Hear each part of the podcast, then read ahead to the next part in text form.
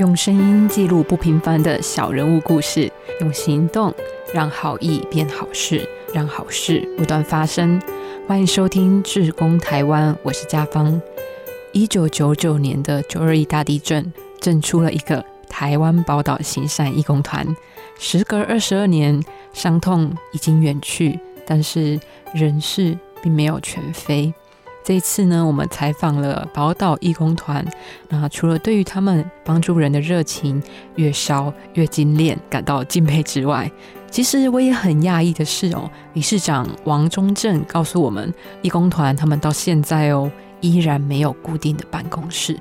这个让我想起在十年前采访过义工团的同事，那时候刚好是我在电台实习的时候，他就曾经跟我分享哦。宝岛行善义工团很特别，他们除了志工来自全台各地，利用周休二日的时间帮助偏远弱势的受助者盖房子之外，他们也没有一个固定的会所。哇，到了这一次的采访啊，我终于能够理解，对于宝岛义工团来说，有没有固定的会所其实并不重要，把每一笔钱用在刀口上，能够帮助更多人有个遮风避雨的地方。才是重点，哪里需要就往哪里去，让他们盖房子的技术跟帮助人的热情一样，越来越精炼。那虽然这几年的大环境并不是太景气哦，甚至到前几天看到新闻报道，我们台湾的失业率加上通货膨胀的痛苦指数创下了今年的新高，但是每一次采访完，都会打从心里觉得。真好！台湾有一群在角落里默默付出的人，真好。那在接下来的时间呢，就让我们一起来听听黑暗中用爱点燃美丽星光的有心人故事吧。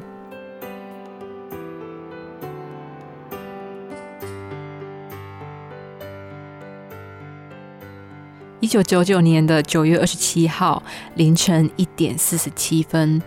这一个时间，我想对于大多数的台湾人哦，都是无法抹去的一个关键时间，因为有一场瑞士规模七点三的百年大地震，让数万人在短短的一百零二秒里面家破人亡。一晃眼，已经二十二年了。当年出生的孩子，今年已经大学毕业了。一晃眼。宝岛义工行善团也已经二十二岁，我想在台湾人的心中，九二一的余震可能从来没有停歇。但是理事长，其实台湾宝岛行善义工团这个由民间发起的义工团体啊，这么多年来在台湾各地，尤其是偏乡角落，留下了许多爱的根基。这其实也是你们从中看见的需要。哎，哎，对的，那发现。那时候发现台湾非常多弱势家庭，包含一些低收户或是一些那个边缘户，哦，他们的房子已经老旧，或是本身没有一个居住的地方，让一些他可能家人或是小孩子有一个完整的成长环境，啊，所以那时候就持续一直盖下去，一直盖到现在。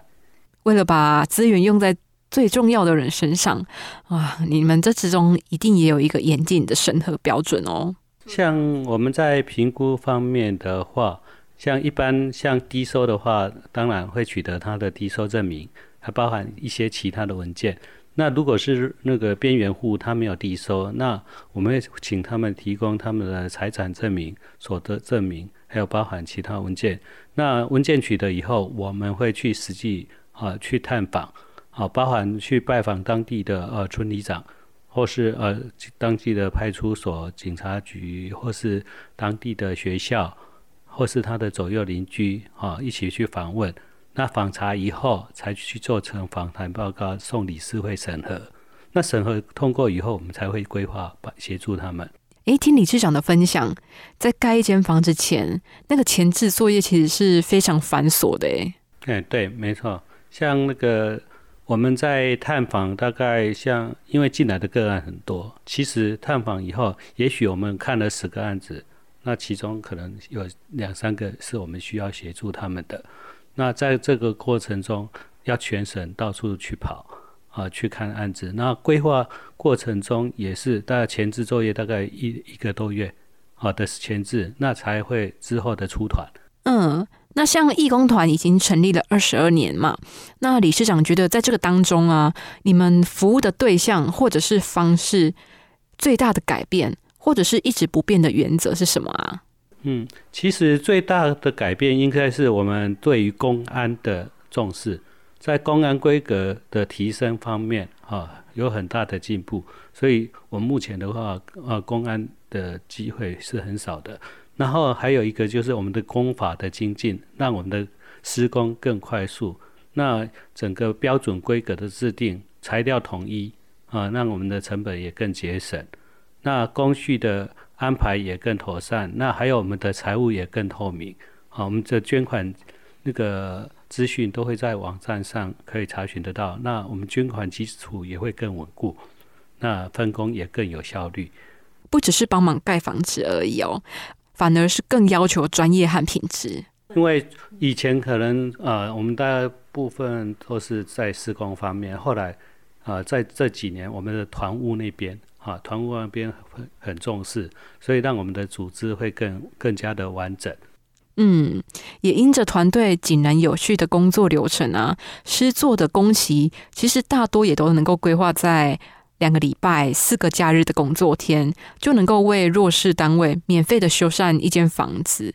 那你们从修缮房屋的技术，从陌生到熟悉，房子室内的美观和设计感也有了优化和转变。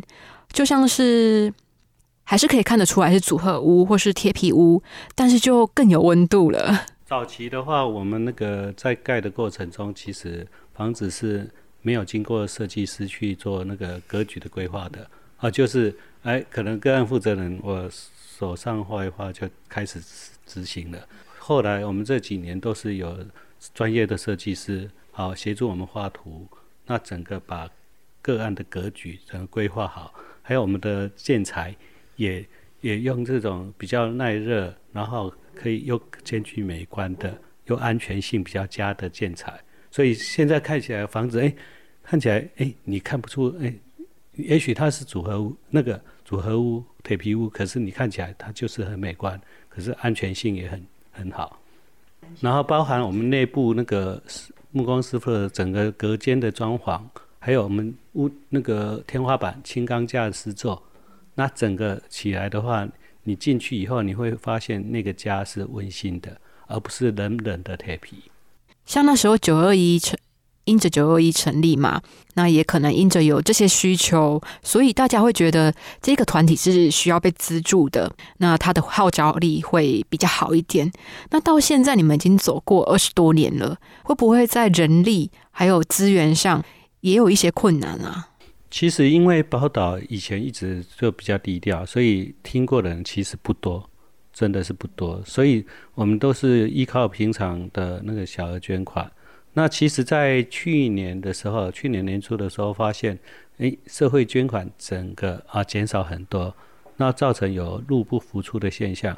加上像联联合劝募，他每年都会啊提拨一一部分的经费给我们。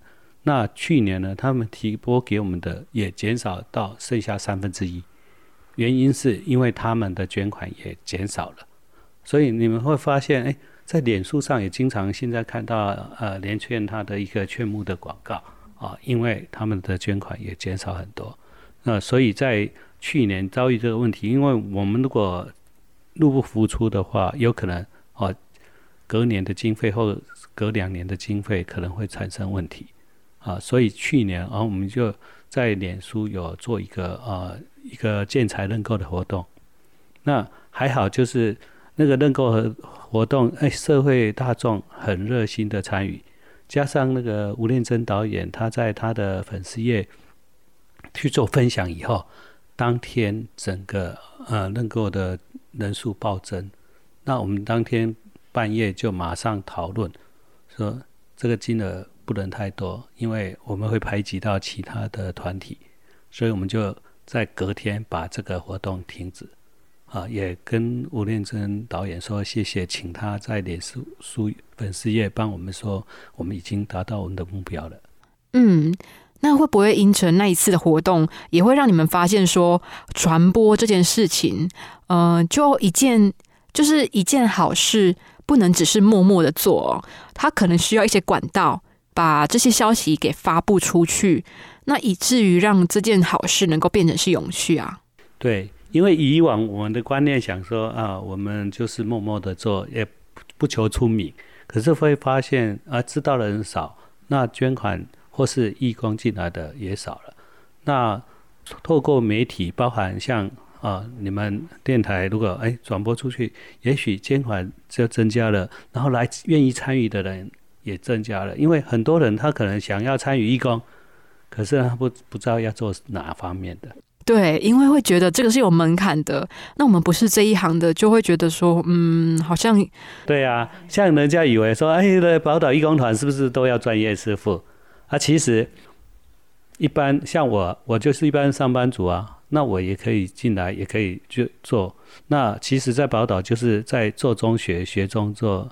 那就算你没有相关的专业，你在现场啊协助专业师傅，那也是尽一份力，那让个案可以更快的完成。那在过程中，你也可以学到可能啊水电啊、木工啊、铁工啊各方面的专长。所以，这学习的管道有比以前更多元，对吗？就是以前可能就是你来就是要奉献一己之力，那可能也比较没有那么多的学习机会，因为那时候是很需要集战力的。可是现在慢慢的，你们开始有提供了一些学习的机会。对，以前也许出团的人人数也比较少，所以来的话，每个人就要闷着头就一直做事。之前是一个当两个人用啊。对啊，然后男人当超人用啊，女人呢要当男人用。以前都以前的口号是这样，那现在慢慢的出团人数比较增加了以后，我们就考可以在现场啊，可以做一些啊训练的方式啊，像由师傅带着其他啊团员啊一起去学，让他们有学习的机会啊，比较多时间可以这样。那还记得加入义工团的时候？呃，理事长，您担任的角色或者是协助的任务吗？我第一次啊，第一次参加，我是在九份，那个九份是不是都有那个红毛毡屋顶？啊，那个是他内户，他那个屋房子会漏水，所以整个屋顶要更换，然后还有家家里面的环境要整理。那我第一次出团呢，我就上屋顶了。啊，那个屋顶很滑，我们是用绳，以前哈。在公案上面，我就是用绳子两边拉各拉一边，让大家让另另外一个人不会拉下滑下去啊。那我就在屋顶，然后做了以后就持续一直在屋顶了。就这样子没有下来过了。因为屋顶风景很美。那不管是中正理事长哦，还是我们稍后会采访到的义工王家轩，其实你们都曾经是呃电脑前的书生。那现在拿起了电钻啊，锯起了木头，都成为你们假日最期待的休闲活动。那每一次完成一个个个案的时候，理事长，您您的心情是怎样子的？其实都会很感动，然后想说，哎，应该很开心呢，让案主有个家了。可是其实会发现很多人那个眼眶都会含泪啊，因为哎，总算让案主他们一家。好，可以有个比较啊温暖的家啊，小孩子有个比较好的成长环境了。尤其看到有的小朋友说：“哎，我有自己的房间、自己的床啊！”那种那种感动，你会让你很想一去再去。嗯，那应该也碰过案主他亲自跟你讲他的感谢吧？有啊，都有讲很感动的话，有的会写卡卡片，也有小朋友画画一张图，就是。一群人帮他们盖个家的图，然后送给我们。嗯，那也有小朋友啊抱着我们说：“谢谢哥哥姐姐。”哎，不是叔叔阿伯吗？我以前是哥哥姐姐，嗯，近几年变成叔叔阿伯。那对理事长或是义工们来说，其实我觉得这也不是只是盖一个家了哦，而是为他们编织足了一个梦想。嗯，对，让他们有个梦想，有个希望，因为也让他们没有后顾之忧嘛。因为你如果在生活在很困难的环境下，你还要为你居住的地方去烦恼烦恼的话，那你的那个机会就会丧失很多。那你有个家，那小孩子在学习上也比较好啊，不会说很多家庭现在你会发现，诶，他们几个小孩全部都窝在客厅，那你在这个环境下，你连要念书都很很不容易了，做功课也都很不容易了。那像宝岛是民间发起的团体嘛？那时候是因为九二一大地震所以成立。那为什么它会它可以在九二一一个地震过后还可以持续的运作，而不是解散？李市长，您觉得最大的原因是什么？嗯，最大的原因像你会发现很多他团体，比如说哎那个义工出团，可能就是团体帮他负担他的呃吃食宿啊这些费用。啊，那义工团他有一个那个出团自己付费的机制，就是义工像我们啦，一次出团的话，我们就要自己负担部分的交通费，然后伙食费还有住宿费。但一次出团，每个人大概负担四到五百，所以你会会发现，哎，如果我一年如果好，我们四十次四十次的话，出我出出团四十次，我我可能要啊自己花个将近两万块钱。个义工哦，对，那第二个就是可能我们的团员平均年龄其实也蛮年轻的，那那从很年轻开始进入以后，那到他那个年长，其实那个过程中是好几年的。就像我进来大概目前十三年啊，十三年啊，从我小朋友开始然后进来到现在，其实就是刚刚那个感动。你在盖还有成就感，因为你从无到有把一间房子盖起来了，其实是很有成就感。而第二个就是那个感动，那份感动会让你觉得我还想再去帮助更多的人。那还有就是我们那个团员哈，是各行各业都有，啊，像波波波爸他是铁工方面的。那还有我们木工师傅、水电师傅也很多。那还有其他行业的啊，包含可能有些是那个护士啦啊，然后工程师啦啊都有。所以各行各业，所以在这样的情况下的话，团员彼此之间啊会有各各种不同的那个话题。那大家在那边认识以后、熟悉以后，大家就哎约好都一起出团。那还有就是我们出团时间是周休二日，所以团员他们出团其实平常就是自己的上班时间或是工作。那周休二日的时候，哎，安排时间有点像，就像我觉得是出团，好像是我假日安排休闲活动一样来出个团，那又可以协助人。那照这样的话，我们义工团才可以这样一路走到现在。是啊，从年轻小伙子就加入的。中正理事长从哥哥变成叔叔，一直没有跑票的原因，我想是因为看见了您自己的价值哦。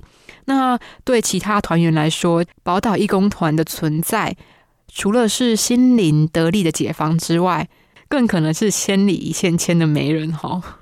所以，我们里面有夫妻档，也有全家福，也有男女朋友，那也有本来不认识的两个人来这里以后认识，然后。谈恋爱、结婚，哎，从我进来到现在这样十三年，大概有二二十几对有。团员的组成其实来自各行各业，那让团队的执行或目标会更创新吗？会，大家各自脑力激荡，在在那个整个规划过程中，每个人他有他的想法，那汇集在一起的话，让整个个案更顺利，那规划更完整。那彼此曾经有过冲突吗？当然一定有啊，因为很多人会觉得我的方式当然是最好的啊，那就是只只好透过沟通。那如果真的沟通不好，只好大家表决嘛，表决，然后最后哎用哪个方案，大家一起去执行它，一定会的。哎，其实我觉得义工团的相处很像是一家人耶。对，像一家人，尤其像礼拜六晚上，我们大家会啊聚在一起啊。谈天，然后泡茶，哎，在那边看天南地北，到处什么都可以聊。啊，礼拜六晚上，你会以为，哎，礼拜六大家做了一天很累了，可是晚上大家还是聚在一起这边谈天。哇，像一家人可以在晚上的时候聚在一起谈天说地，真好。那对于呃中正理事长啊，还有就是义工伙伴来说，为需要的人盖一间房子哦，其实不只是为他们盖了一间实体的房子，也就像我们刚刚所分享的哦，而是让这些人他们心里有了一些归属感。那对你们来说，这一间间的房子是不是也代表着能量不断啊？对啊，像你看，我们去那边其实是有点是出劳力的吧？那回到家，有可能像像如果去花东的话，那我们回到家更晚了，大概有时候凌晨。那去屏东那边回来也是到十一二点了，那隔天还要上班呢。可是大家还是一样精神抖擞，为什么？因为其实我觉得那个心灵是最好的那个整个恢复剂。哎，让你整个身心都更健康。充饱电再回来。对对对对，充电，嗯，充电之旅。嗯，那做了十多年哦，这当中都没有倦怠过吗？嗯，没有哎，好像没有想过说，哎，我就不要出团了。家里的人都很支持。哎，对。那最远到哪里呀？最远哦，我们义工团最远到柬埔寨一次。那国内的话就澎湖。啊，澎湖也有出团过。那当然，国内的话就最晚、最远，没有所谓最远的，因为就全省，全省到处去，台东、花莲的各地都有。是自己开车吗？啊，没有。我们出团的话，一般呢会安排游览车，因为自己开车也怕团员太累。哇，回来的时候都累了。回来都累了。那游览车，那司机要开的就是工具车，我们三点五吨的那个货卡。啊，那个就一定要有义工去协助开开到工地。那当初怎么会有这样子的机会？呃，去到柬埔寨盖房子啊？嗯，那时候是一个那个那当地一个叫什么团体，我突然间忘记了。嗯，那他们在柬埔寨那边其实是有盖要盖一间边际医院啊。那那个边际医院，他们经费募到的经费只。够盖一个空壳出来，可是呢，整个啊病床的设施啦，什么各方面啊，做内部装潢、隔间都没有办法做。那后来就找到我们去协助，那我们去帮他整个完善整个编辑医院，让他们在那个病人后送方面可以更更有那个存活的机会。这一份取自于社会大众的爱心，让宝岛义工行善团哦非常的珍惜。也丝毫不敢多取。那每一笔的善款都会运用在最需要的地方，让爱心不断在各地开花结果。从本岛到外岛，从台湾到柬到柬埔寨，那每一次的出团回忆啊，一定都深深的烙印在中正理事长的脑海里吧。印象最深刻，就嗯，应该讲呃，就雪雾闹好了。那次在那个气温非常低，没有想，大家也没想过哈。会那么冷，一般就算寒流来的话，大概也不会那么冷。结果在那边，那个气温大概将近到零度。然后那次大大概我们就在工地旁边起个火堆，让大家随时可以来这那边烤取暖一下。那个晚餐是吃了那个热汤盛了以后，是很快就凉掉了。那晚上大家也冷到睡不着，因为睡袋都不够用。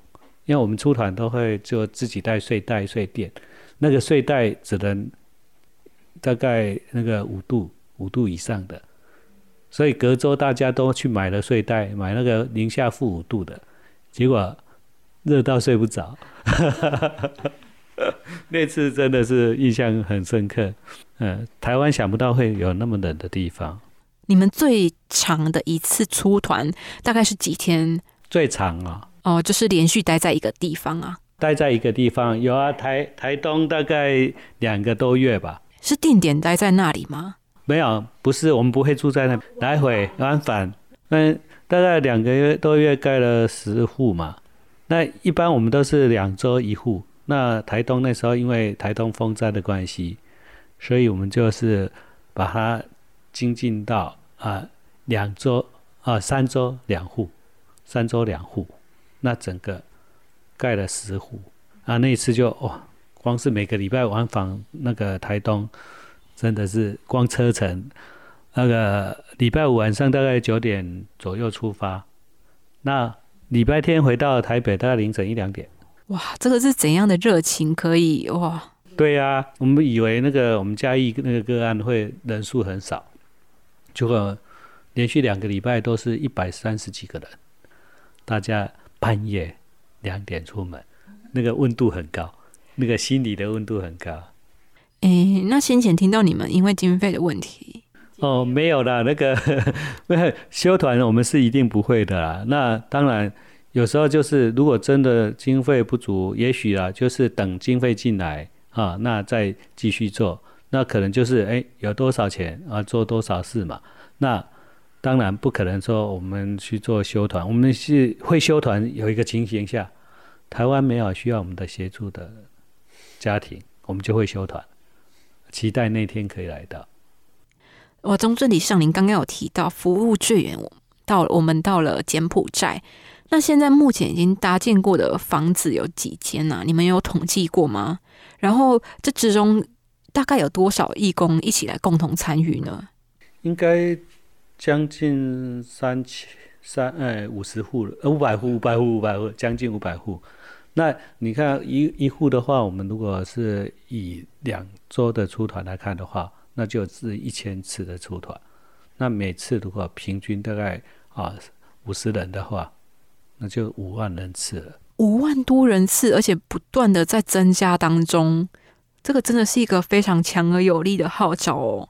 你们为需要的人盖房子，那让他们有安身的地方，这个是宝岛义工行善团的使命。那虽然联合劝募有赞助义工团经费，那外界也会不定时的有一些捐款啊，但是不论是建材或者是出团的费用。一定还是常常会有拮据的情况哦。不过，呃，有钱出钱，有力出力，有心，其实就能够成就很多事情。其实，其实我们最希望就是我们那个，就是这份爱的种子可以整个散播出去，哦，让更多人他体会到说，我来去协助其他人的快乐。像我们之前有那个有慈上那边有个个案，有两个。那个国中的本来她是国小小女生，那后来她升国中，那我们协助他们以后，他们在每次我们发东团的时候，他们就联络义工，搭着火车，然后到现场协助。那时候你会觉得，哎，我们去协助这些家庭是非常值得的啊。所以我们在在那个出团的时候，像这次一百多个人，其实我们可能五十个人就可以。把这个房子盖好了，可是呢，报名的我们是不会去排拒他的，让他们来体验，那他们分享出去，那这份爱爱一直传递出去，那吸引更多义工帮助社会需要的人。然后我们现在也是一直在协助其他的团体啊，去建制他们的服务的据点，比如说像我们。呃，近两年也盖了好几间客服教室，啊，协助那个偏乡的那个小朋友有个念书的地方。然后还有就是食物银行，那还有包含像那个社区的关怀据点，啊，那包含小朋友的、老人的，啊，让他们有个那个场所可以去服务更多的人，就是不再局限私人呐，那开始走向公共。哎，对，那这样的话会帮助更多的，因为我们盖一户就是这一家人嘛。那一个客服教室，他可能可以收收容三到五十个小朋友，啊，那那些小朋友他是未来那个台湾的栋梁。那还有就是，我们也希望就是提升我们常态性捐款的比例，啊，就是像我们有信用卡定期定额，如果如果大家愿意说啊，我呃签同意书说啊，我每个月定期定额捐宝岛的话，那其实我们未来就不会有那种资金缺乏的问题了。因为这样的话，持续稳定的捐款是最好的，而不会说我们突然间没没资金了，突然间又一大笔捐款进来了啊，那那个波波动的话，会影响整个团务运作。是啊，资金的稳定是最需要的。那在节目的最后，理事长您是不是也来跟我们分享一下，就是您加入了宝岛义工行善团之后啊，自己最大的改变是什么？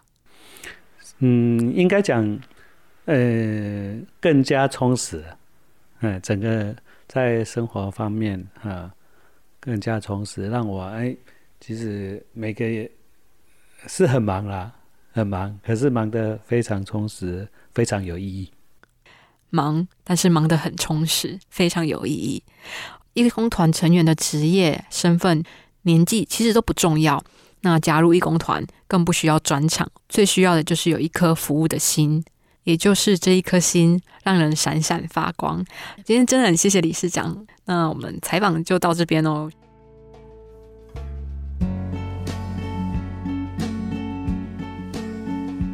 一开始只是一个协助弱势者修缮建物的想法，没有等待资源齐全就先下去做。没想到一做下去，正面的力量和回响就一直来。虽然有时缺资金，有时缺帮手，长期以来更缺乏宣传。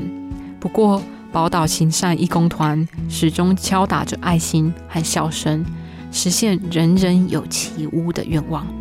而他们的公益行善模式跳脱了我们认知的商业行销模式，是累的，但却心甘情愿。我想是因为汗水中咸咸的人情味，只要尝过一次就会上瘾吧。谢谢，因为有这一群任性的有心人，让我们的社会越来越好。那今天的节目也到了尾声，感谢您的陪伴，我是嘉芳。每个礼拜二晚上六点半，继续与你相约。那也要邀请你，如果你喜欢今天的故事，也帮我们把《志工台湾》这个 podcast 节目分享给你的家人朋友哦。那我们就下周见，拜拜。其实我们只是一个单纯就是寻找快乐而已。那服务人是快乐的，所以我们就一直走向这一条志工的道路。成为一位志工这样的身份呢，可以说是人类行为里面一种很珍贵、很棒的一个呃礼物。学会付出，体会爱，车王电子邀您一起共创美好的志工台湾。